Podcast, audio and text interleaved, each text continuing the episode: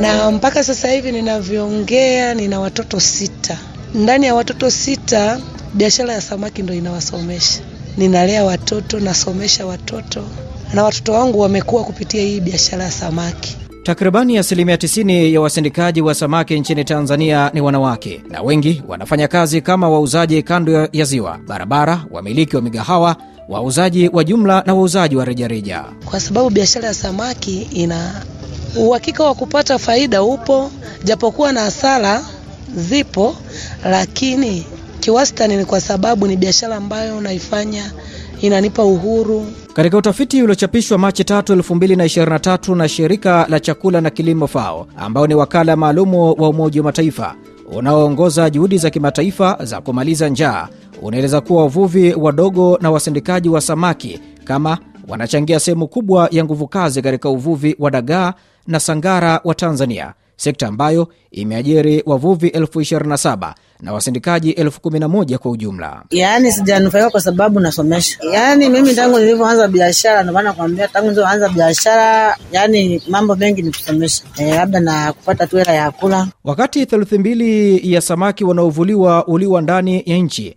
mauzo ya nje ya samaki aina ya dagaa na sangara wa ziwa Tanganyika yana thamani karibu dola milioni moja kwa mwaka. Tangu nilivyoanza mpaka saa hizi kweli nilikuwa sijapata changamoto, ila changamoto ni pale sasa hivi sasa walipo waliposema hakuna pa kutua kuuza. Ha, hata hapa tuko hapa, mtu wanaweza wakaja tukakimbia tukaondoka, wanamgambo. Uvuvi ni muhimu kwa wakazi wa Tanzania ambao wanazalisha takribani tani laki nne na elfu ishirini za samaki kwa mwaka elfu mbili na ishirini. Mwanamke yoyote anatakiwa apambane. Kama una watu nyuma yako wanaokutegemea, inatakiwa upambane, usiogope, usiogope kazi. Msikilizaji wa RFI Kiswahili, karibu katika makala Afrika Mashariki. Hii leo tunatuama nchini Tanzania tukiangaza jinsi wanawake wanavyojiingiza katika biashara ya samaki ili kukuza kipato chao na kupambana na umasikini kama ilivyo adhma ya lengo nambari moja la maendeleo endelevu ambalo limedhamilia kumaliza umasikini wa aina zote kila mahali. Mwandalizi na msimulizi wa makala haya naitwa Martin Nyoni. Karibu tuwe sote hadi tamati. Kwa mujibu wa gazeti la serikali nchini Tanzania la Daily News linadai kuwa zaidi ya Watanzania milioni 4.5 wanafanya kazi katika sekta ya uvuvi na karibu asilimia 95 ya wavuvi nchini unatokana na wavuvi wadogo. Wanawake nchini Tanzania, kama walivyo wanawake wengine wa ukanda wa Afrika Mashariki, kila uchao wamekuwa mstari wa mbele katika kusaka fursa, kama ilivyo lengo nambari 14 la maendeleo endelevu linalopigia chapuo kuhifadhi na kutumia njia endelevu za malighafi za baharini kwa maendeleo endelevu. Kando kando ya ufuo wa ziwa Victoria nakutana na Bi Mariam Mbula Masala, ni mfanyabiashara wa samaki kwa muongo mmoja na nusu sasa. Anasema mwonja asali aonji mara moja.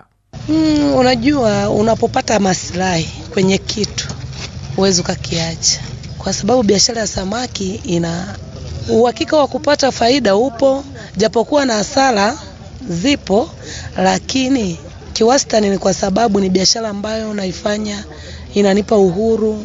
Bi Masala ambaye ni mama wa watoto sita anasema kuwa ameweza kumudu kusomesha watoto wake tangu alipotengana na mumewe kwa kupitia biashara hiyo, na mpaka sasa hivi ninavyoongea nina watoto sita. Ndani ya watoto sita, biashara ya samaki ndo inawasomesha. Niliachana na mwanaume mwaka elfu mbili na kumi mpaka leo hii ninalea watoto, nasomesha watoto na watoto wangu wamekuwa kupitia hii biashara ya samaki na na pia nimejenga kupitia hii biashara ya samaki. Serikali imesema wanawake wamekuwa na mchango mkubwa katika kusimamia rasilimali za uvuvi na wamekuwa wadau wakubwa katika kuhakikisha kuwa biashara ya mazao ya uvuvi inaimarika ndani na nje ya nchi. Nikiwa katika ufuo wa Kamanga nakutana na Bi Yahaya, yeye ananijuza kuwa manyanyaso aliyopata kutoka kwa ndugu wa marehemu mumewe ndio chanzo cha yeye kukataa unyonge na kujiingiza katika biashara ya samaki na dagaa. Nilifaidika na nini? Kwanza elfu mbili na kumi na tatu nilifiwa na mwanaume, nikakaa, wana ndugu wa mwanaume wakaninyanyasa kweli kweli, wakaninyanyasa. Hatimaye nikatupa ule mji wa mwanaume, nikaondoka nikaja huku, kulikuwa na mtoto ameolewa huku, nikaja nikakaa kwa mwanangu tangia elfu mbili na kumi na tano. Nilihangaika hangaika nikapata uwanja nikajenga kanyumba kadogo kachumba na sebule, ndio nikoishiemo mpaka leo. Niliyapata kutokana na dagaa hii. Shughuli ya uvuvi tangu jadi ni mojawapo ya sekta za kazi inayohusishwa na wanaume pekee, lakini kwa siku za usoni wanawake katika ukanda wa Afrika Mashariki wamekuwa kinara katika suala zima la kuchakata samaki na mazao ya samaki. Kutoka nchini Kenya, takribani asilimia 20 ya wanawake wanategemea uchumi wa baharini. Biashara ya samaki inatoa fursa ya ajira kwa Asteria Agrey na Bichiku Chacha. Kwa takribani miaka saba sasa wamekuwa katika biashara hii. Yaani sijanufaika kwa sababu nasomesha. Yaani mimi tangu nilivyoanza biashara, ndio maana nakwambia, tangu nilivyoanza biashara, yani mambo mengi ni kusomesha, eh, labda na kupata tu hela ya kula, e, kwa sababu huwezi ukafanya maendeleo mengine watoto hawajasoma. Nafaidika, nimepata manufaa kidogo kidogo hivyo hivyo, nimenunuamo kiwanja kanatosha. Msikilizaji wa Rafii Kiswahili, kwa mujibu wa shirika la chakula na kilimo FAO, ulimwenguni kote kuna wastani wa watu milioni 180 wanaofanya kazi katika uvuvi na ufugaji wa samaki. Kati yao karibu nusu ni wanawake.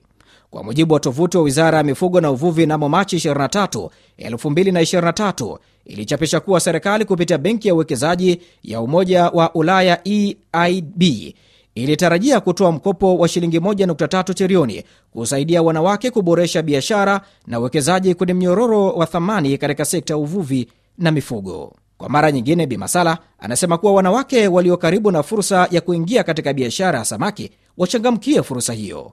Mwanamke yoyote anatakiwa apambane. Kama una watu nyuma yako wanaokutegemea, inatakiwa upambane, usiogope, usiogope kazi. Kuna wanawake ambao wamejiwekea malema manani ya kusema mawazo ya kusema hivi, mimi mimi ni mama niko nyumbani nasubiri baba alete. Hapana, baba naye ni binadamu, anaweza akakosa. Kwa mujibu wa chapisho la The World Fish Center ya mwaka 2010 linaeleza kuwa licha ya dhana ya muda mrefu kwamba uvuvi ni uwanja wa wanaume, wanaume na wanawake wanafanya kazi katika hatua zote za mnyororo wa thamani wa uvuvi. Majukumu ya kijinsia yanatofautiana kikanda kulingana na tofauti za kiikolojia, kiuchumi na kitamaduni. Kwa jina naitwa Asteria Kilei, najishughulisha na ujasiriamali wa kukaanga dagaa. Ah, changamoto za hapo, unakuta muda mwingine labda upatikanaji wa dagaa unakuwa shida. Haya, muda mwingine siku hizi wanatufungia giza, unakaa nyumbani wiki mbili Oh, kairo nako kapata kwa wiki mbili, kuja kufikia wiki nyingine, hizi wiki mbili hapo hela yote umesha umeshatumia umemaliza, unaanza tena sasa kutafuta mtaji, kama wanaweza kutuwezesha watupe labda mkopo nini. Mimi ni bibi ya haya, tangu nilivyoanza mpaka saa hizi kweli nilikuwa sijapata changamoto, ila changamoto ni pale sasa hivi sasa walipo waliposema hakuna pa kutua kuuza Ha, hata hapa tuko hapa, mtu wanaweza wakaja tukakimbia tukaondoka, wanamgambo. Baadhi ya wanawake ni wajasiriamali waliofanikiwa na huuza samaki katika masoko mbalimbali mijini na wanamiliki boti ambazo wanazikodisha kwa wavuvi wa kiume. Bi Masala anaikumbusha serikali ya Jamhuri ya Muungano wa Tanzania kwa wafanyabiashara wa samaki katika eneo la Kamanga. Serikali yetu ilituahidi kututengenezea soko, ili kutuondoa hapa inatutengenezea soko. Kwa hiyo mimi kama mimi siwezi kujua serikali imefikia wapi, na pia sijui ni lini labda watakuja watatu, watatuhamisha hapa, sijui. Lakini mimi serikali yetu naomba tu iboreshe, iboreshe namna ya utendaji wa kazi, kwa sababu hizi samaki samaki hii imekuwa ni zao ambalo linasaidia watu wengi sana. Kwa hiyo kwa serikali yetu hii najua inazuia uvuvi haramu kwa hiyo waendelee kuweka mkazo kwa ule uvuvi haramu usiendelee kuwepo, ili sisi tuendelee kufanya biashara halali. Msikilizaji wa Rafii Kiswahili, na kufika hapo anaweka nukta katika makala haya ya Afrika Mashariki kwa siku ya leo. Tumetuama nchini Tanzania tukiangaza jinsi wanawake wanavyojiingiza katika biashara ya samaki ili kukuza kipato chao na kupambana na umasikini kama ilivyo adhma ya lengo namba moja la maendeleo endelevu ambalo limeadhimia kumaliza umasikini wa aina zote kila mahala. Mwandalizi na msimulizi wa makala haya naitwa Martin Nyoni. Hadi wakati mwingine, kwa heri kwa sasa.